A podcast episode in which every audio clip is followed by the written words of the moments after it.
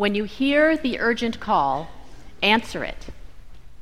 These were the words told to me as I programmed my phone to receive emergency pages during my first night on call as a chaplain intern.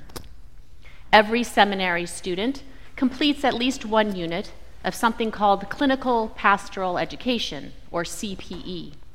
This is a period of time that the student spends in some kind of care setting a hospital, a nursing home, a rehab facility, places like that, where they receive practical, hands on training in pastoral care. For my CPE experience, I spent six months right up the street at NCH. I was there during the peak of the COVID epidemic from July through December of 2020. And for me, the most stressful part of the job was not dealing with COVID, it was being on overnight call. And more about that in a moment. Our readings for the past couple of weeks have largely centered around the idea of a different kind of call, of God's call, of God speaking out and of the hearer's response to that voice. Last week, we had Samuel being called in the night, and Paul reminding the church in Corinth of the high moral and ethical standards that God was calling them to. In John's gospel, we witness Jesus calling Philip and Nathanael to follow him. This week, we have more stories of calling, and we can hear in all of them a sense of urgency. Something is coming, something is going to happen, and that something depends on whether or not people listen to God's message. We have Jonah, who, however begrudgingly, eventually follows John's call to go to Nineveh and warn the citizens of that city that they had better repent, and quickly, or else. They have 40 days to turn things around, and much to Jonah's surprise and even dismay, they listen, they repent. There's a sense of urgency in Paul's letter. He writes that the appointed time has grown short, and the present form of this world is passing away. The Corinthians need to straighten up and fly right, much like the people of Nineveh, because the day of the Lord is right around the corner. And then we have Mark's gospel, with Jesus calling the four fishermen who follow him immediately. No questions asked. And the message in all of these is clear. When God calls, when Jesus speaks, we need to respond. And we need to do it today, not tomorrow, not next week, right now. No questions asked. And this can be confusing, this call because we are used to having a say in how information is given to us and in how we respond. We are strident defenders of our free will. Control over our lives is important to us. So it doesn't seem so strange, really, that Jonah didn't want to go to Nineveh. After all, it was the epicenter of greed and corruption and violence. It was described elsewhere in the Old Testament as a bloody city full of lies and plunder. Why would Jonah, a God fearing man, a devout man, want to head towards that place?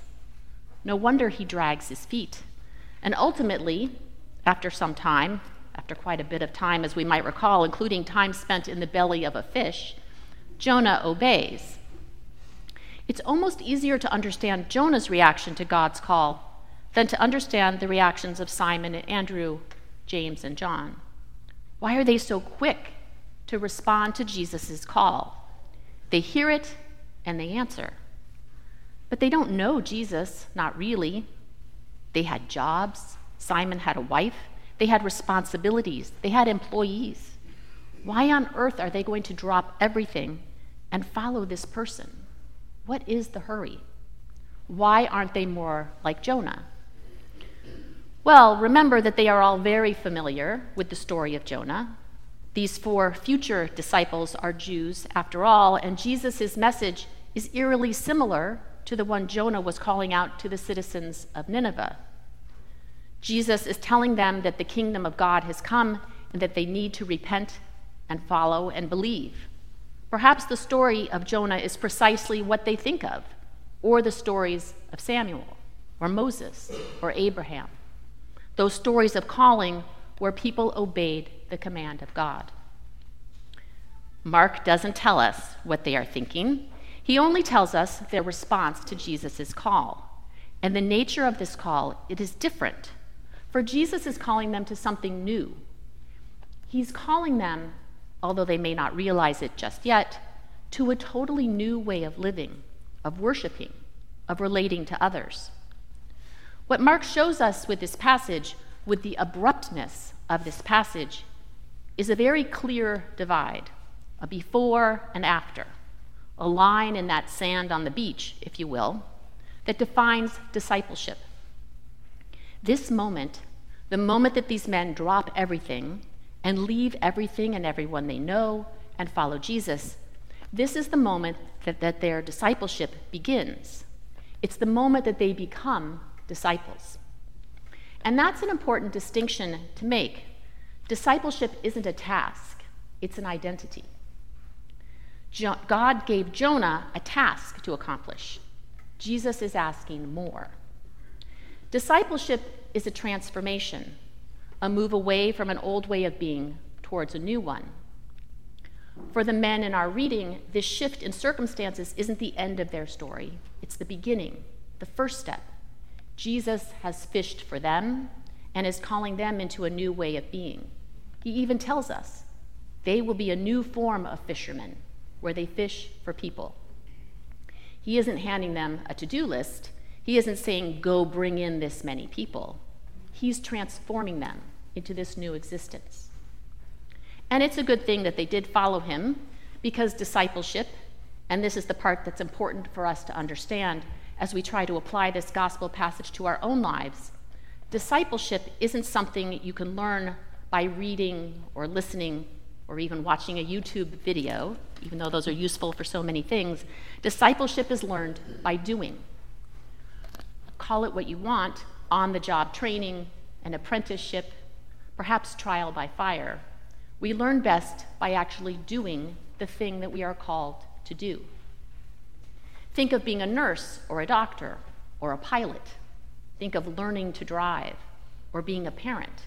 You can read and study and memorize, but nothing substitutes for diving in and doing the work.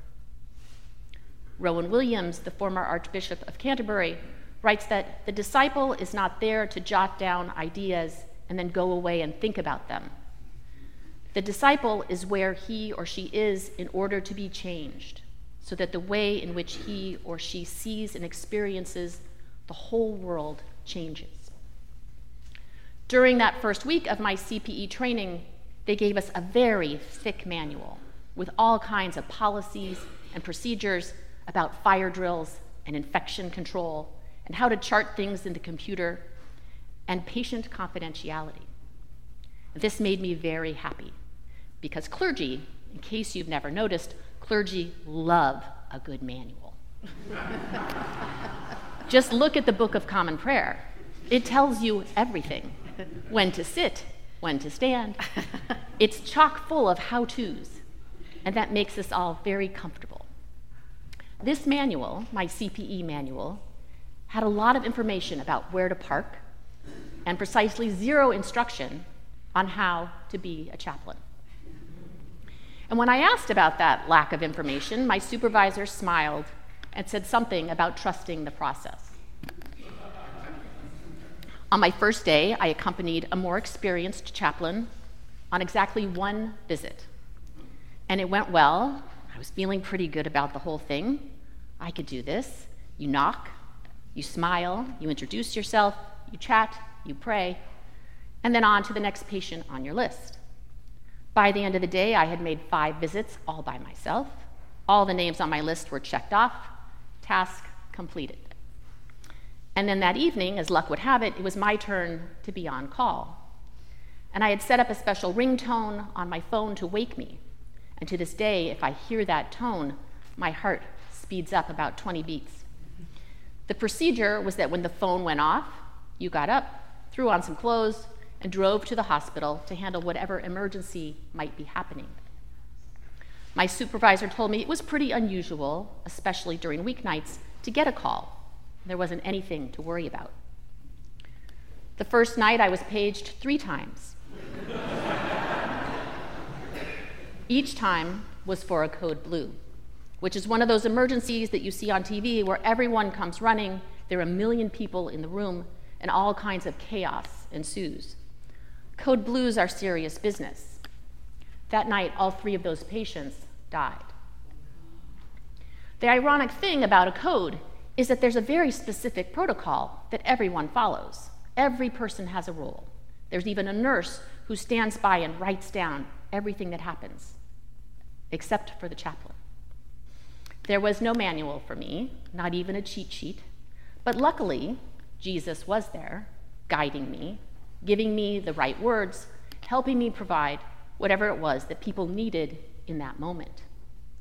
As unsure of myself as I was, I never felt alone. The details are fuzzy now, but somehow I got through that night. I remember praying and comforting not just the families, but also staff members who, at that point in the pandemic, were experiencing more death and loss than they could handle. Over the next six months, I would answer many more of those urgent calls, and slowly, with a lot of missteps along the way, and with a lot of prayer and help and hands on experience, I went from doing chaplain tasks to being a chaplain. Doing that work, being with all of those people, the patients, the families, the staff, over those six months, and talking to God on the way home from the hospital about all that I had experienced, it did indeed change me. It changed the way I saw and experienced the world. It changed the way I experienced Christ. And hopefully, it made me a better priest. We are all called to be disciples of Christ.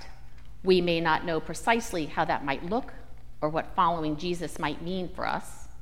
It may not mean giving up our jobs or families, like the men in our reading. Perhaps your call is to be a disciple at your job or in your home with your family. Perhaps your call is to be a disciple here at Trinity with one of our lay ministries. Perhaps you're called to become a daughter of the King. Perhaps your call is out in the greater community. If you need help discerning that call, there are priests here who can help. What we do know is that we aren't called to be armchair disciples. Jesus is claiming us, just as he claimed James and John, Simon and Andrew. He calls us with that same decisive urgency today, right now, to be his apprentice, to work actively, faithfully under his guiding hand, to learn by doing with him right here by our side. We have an urgent call. You have an urgent call. Answer it.